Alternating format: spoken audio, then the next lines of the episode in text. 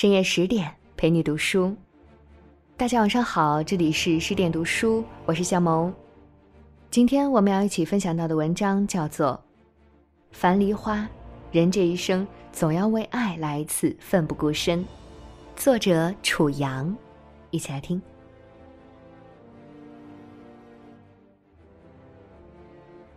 传说有这么一个巾帼不让须眉的女子，她一弯峨眉上扬，英姿飒爽。她曾骑马穿过西凉，握着梨花枪，浴血奋战在那遥远盛唐的沙场。这位看似烈性的女子，内心却无比柔软。她始终相信爱情，专一于意中人，即便过程辗转迂回，困难重重。最终，她还是用一颗真心，将所爱之人的百炼钢化成了绕指柔。人常说“千里姻缘天注定，笑叹此生胜风华”。问一句，何方痴女子是也？她便是那愿为薛家郎薛丁山惊艳突厥，闯荡那西羌的大唐奇女子樊梨花。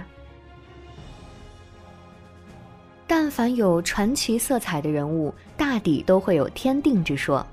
据说，在樊梨花与薛丁山认识之前，师从骊山老母修炼的他，常常陷入一个幻境。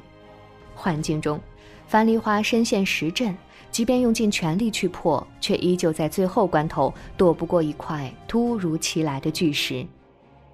也就是在这个时候，有一男子从天而降，为他破了那巨石，挡在他的面前。救了他，英雄救美，叫人如何不心动？只可惜，在幻境中，樊梨花怎么都看不清那个男人的脸庞。也就是在这个时候，樊梨花从师傅那里得知，薛仁贵之子薛丁山与他有几世修得的宿命姻缘，而他助他征西、安国救民，即为他的使命。梦境便是樊梨花与薛丁山故事的开始。只不过这件事独樊梨花一人知晓，薛丁山并不知情。樊梨花下山后不久，大唐出兵攻打韩江关，烽火狼烟中带兵出战的他一身戎装，心中还有些激动，因为命定之人薛丁山终于要出现了。那天，樊梨花奋勇阵前，却迟迟未见薛丁山的身影，于是他先用激将法擒了唐军两员女将。然后借此向对面喊话：“快让你们的薛少将出来和我一战吧！”话落不久，薛丁山果真骑着腾云马，手持方天戟来了。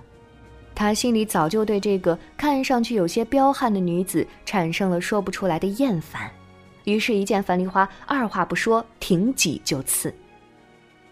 初见薛丁山的樊梨花有些懵。没想到这位幻境中看不清脸庞的男人，生得一副好看的模样，一见便喜欢上了。但，他好像对自己有点凶。在一朝一夕之间，直爽的梨花干脆说了实话，道了真心。他笑着对薛丁山说：“薛少将，我奉师命下山，你若胜我，我就归唐，与你婚配，如何？”此话一出，让传统木讷的薛丁山更为不乐了。要知道，无论输赢，樊梨花这样性情的女子，并非自己所爱，让他娶她简直痴人说梦。于是，薛丁山冷哼了一声，还骂了两句不好听的话。原本心情不错的樊梨花，一听薛丁山骂她，就和薛丁山真刀真枪的打了起来。不打不相识，生气的樊梨花和薛丁山大战了好几个回合。见薛丁山本领也确实了得，便想了些办法擒住了薛丁山，想要逼他就范，娶了自己。薛丁山又岂会轻易投降？但迫于形势，他只能佯装同意。待樊梨花放了他之后，便迅速反悔。樊梨花也并非等闲之辈，你既骗我，我就再捉你。一来一回，两个人也就渐渐熟络了。在三擒三纵之后，薛丁山实在觉得没必要和确实有实力的樊梨花耗下去，所以，他妥协了。他虽无真心，却也承诺樊梨花，等他回去告知父亲薛仁贵之后，便会立刻找媒人说亲。那时候，薛丁山并不知道，眼前的女子将会是他一生中最重要的人。大概世间的婚姻，并非所有从一开始就能两情相悦。这对冤家，看似是妾有意而郎无心，但樊梨花没有放弃，撇去命定之说，他对薛丁山真的产生了好感，所以他豁出去了。谁说女追男就不行呢？每个人都有追求爱情的权利，就像有句玩笑话说的：“强扭的瓜不甜，但你不扭下来，也不知道是真不甜还是假不甜。”樊梨花心有所属，自然就不会再接受其他的男子，但追寻自己理想爱情的道路注定是艰难的。暂不论薛丁山与他的感情将如何发展，父母之命，媒妁之言。樊梨花首先躲不过的就是家中安排婚事这件事。果不其然，梨花的父亲樊宏早早就为她定了一门亲，对方是门当户对的白虎关总兵杨帆。也许嫁给杨帆，从此过上相夫教子的生活也未尝不可。但倔强如樊梨花，她知道杨帆此人颇有心机，并非良人。于是，樊梨花决绝地对父亲说道：“父亲，归堂乃顺应天命之事，且女儿此生非薛丁山不嫁。”没想到梨花刚开口，就惹怒了父亲。盛怒之下的樊宏一时冲动，挥剑便砍向樊梨花，却不料在躲闪中灭了照明的火光，飞剑没有刺中樊梨花，却在墙上反弹回来，刺中了自己。樊红跌倒，剑柄触地，这一剑扎得更深了。樊梨花的父亲竟因此丧了命。人生如戏，樊红并非梨花所杀，却让他背负了弑父的罪名，以至于后来还有人借机生事，挑拨他与薛丁山的感情。樊梨花是执着的，若是换做别的女子，一定会选择妥协，就此放弃吧。但是他没有。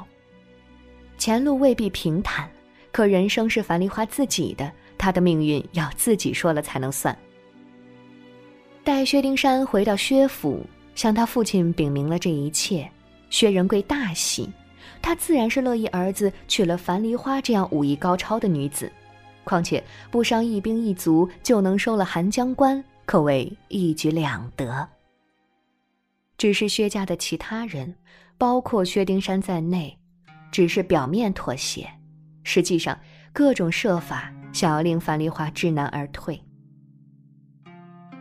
但追求爱情的梨花，即使身在百般刁难的环境中，依旧用心学习中原礼仪，因为她渴望成为一名好的妻子，她希望薛丁山会慢慢爱上自己。有一次，薛丁山受重伤。梨花冒死寻得解药，却害得自己昏倒。尽管如此，却还被薛夫人刁难，说是想要进薛家的门，樊梨花必须拿出诚意。于是他为了一碗汤圆，不惜跑到关外，只因为那是薛丁山喜爱的食物。当他回到薛府，却依旧被薛家拒之门外。但樊梨花选择了等，等那个男人的苏醒。等他看到自己的心意，那一天的雨，打湿了路人的衣裳，也淋湿了梨花的心。雨过之后就是天晴，好在薛丁山这个木头终于知道是梨花冒死给自己寻来了解药。人心肉做，总归对梨花的看法有了一些改观。有人说樊梨花爱的卑微。人间有那么多值得的人，为何偏偏要吊死在一棵树上？可，如果爱情是那么容易得到，或许也很容易失去吧。人生在世，真爱难得，真心付出过的人，即使无果，也不至于遗憾。善良勇敢的樊梨花，虽然和薛丁山的关系有所改善，但真正想要修成正果。却还需要经历一些考验，对樊梨花是，对薛丁山亦是。随着西凉与大唐的矛盾升级，薛丁山又误以为樊梨花曾弑父杀兄，他们之间的误会越来越多。但凡感情升温一小度，就会因为其他事降温好几度。所以，当众人迁怒樊梨花的时候，薛丁山不信的，更没有站在他的身旁，甚至做出了三次休妻的疯狂举动。休了三次，也请回了三次，颇有有事终无厌，无事夏迎春的无情。原本樊梨花以为，他这一生披战袍，用滴血试刀，与薛郎快意江湖，并肩酣熬，好不痛快。结果到头来，满腔热血，一片真心，只换来伤害。但樊梨花是识大体的，大敌当前，他皆以大局为重，以德报怨，毅然助薛丁山一次又一次的度过了危机。但那颗真心。终究是被伤透了。第三次被休之后，樊梨花做出了一个重要的决定：如果薛丁山还没有爱上自己，那便选择一个体面的离开。那一天，薛丁山不知是局势所迫，还是真的明白了自己的心意，他又上山，想要请樊梨花回去。可这一次，他却吃了闭门羹。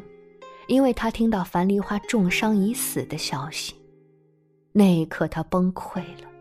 原来失去了才知道自己早就爱上了这个世上难求的女子。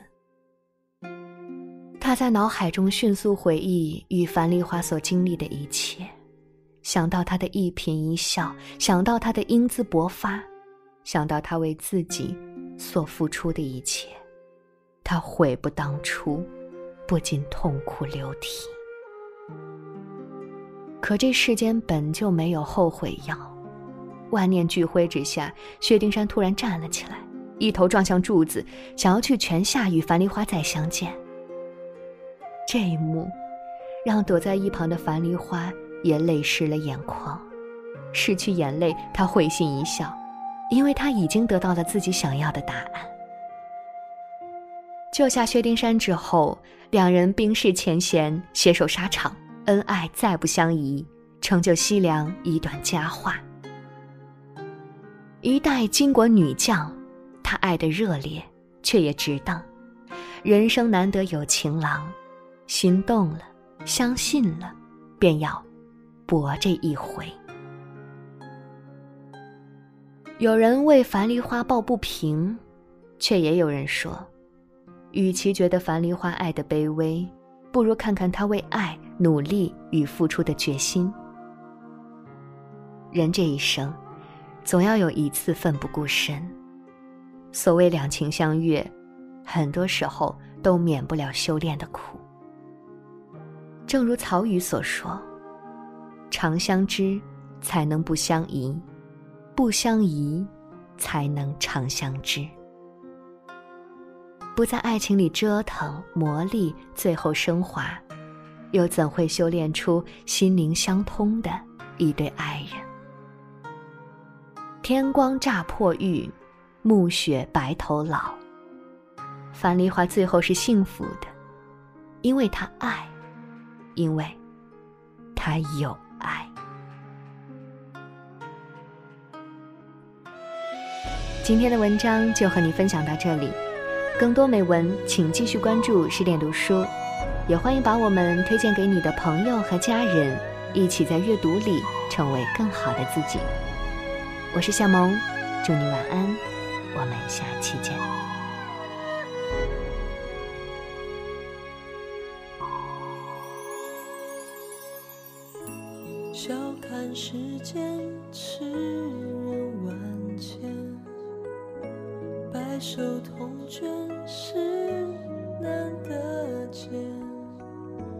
人面桃花是谁在扮演？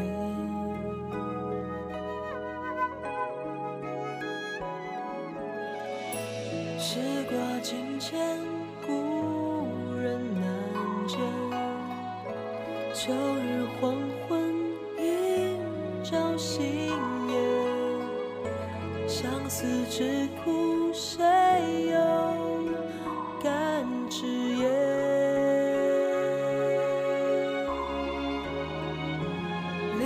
手，却让人心感伤。愁断肠，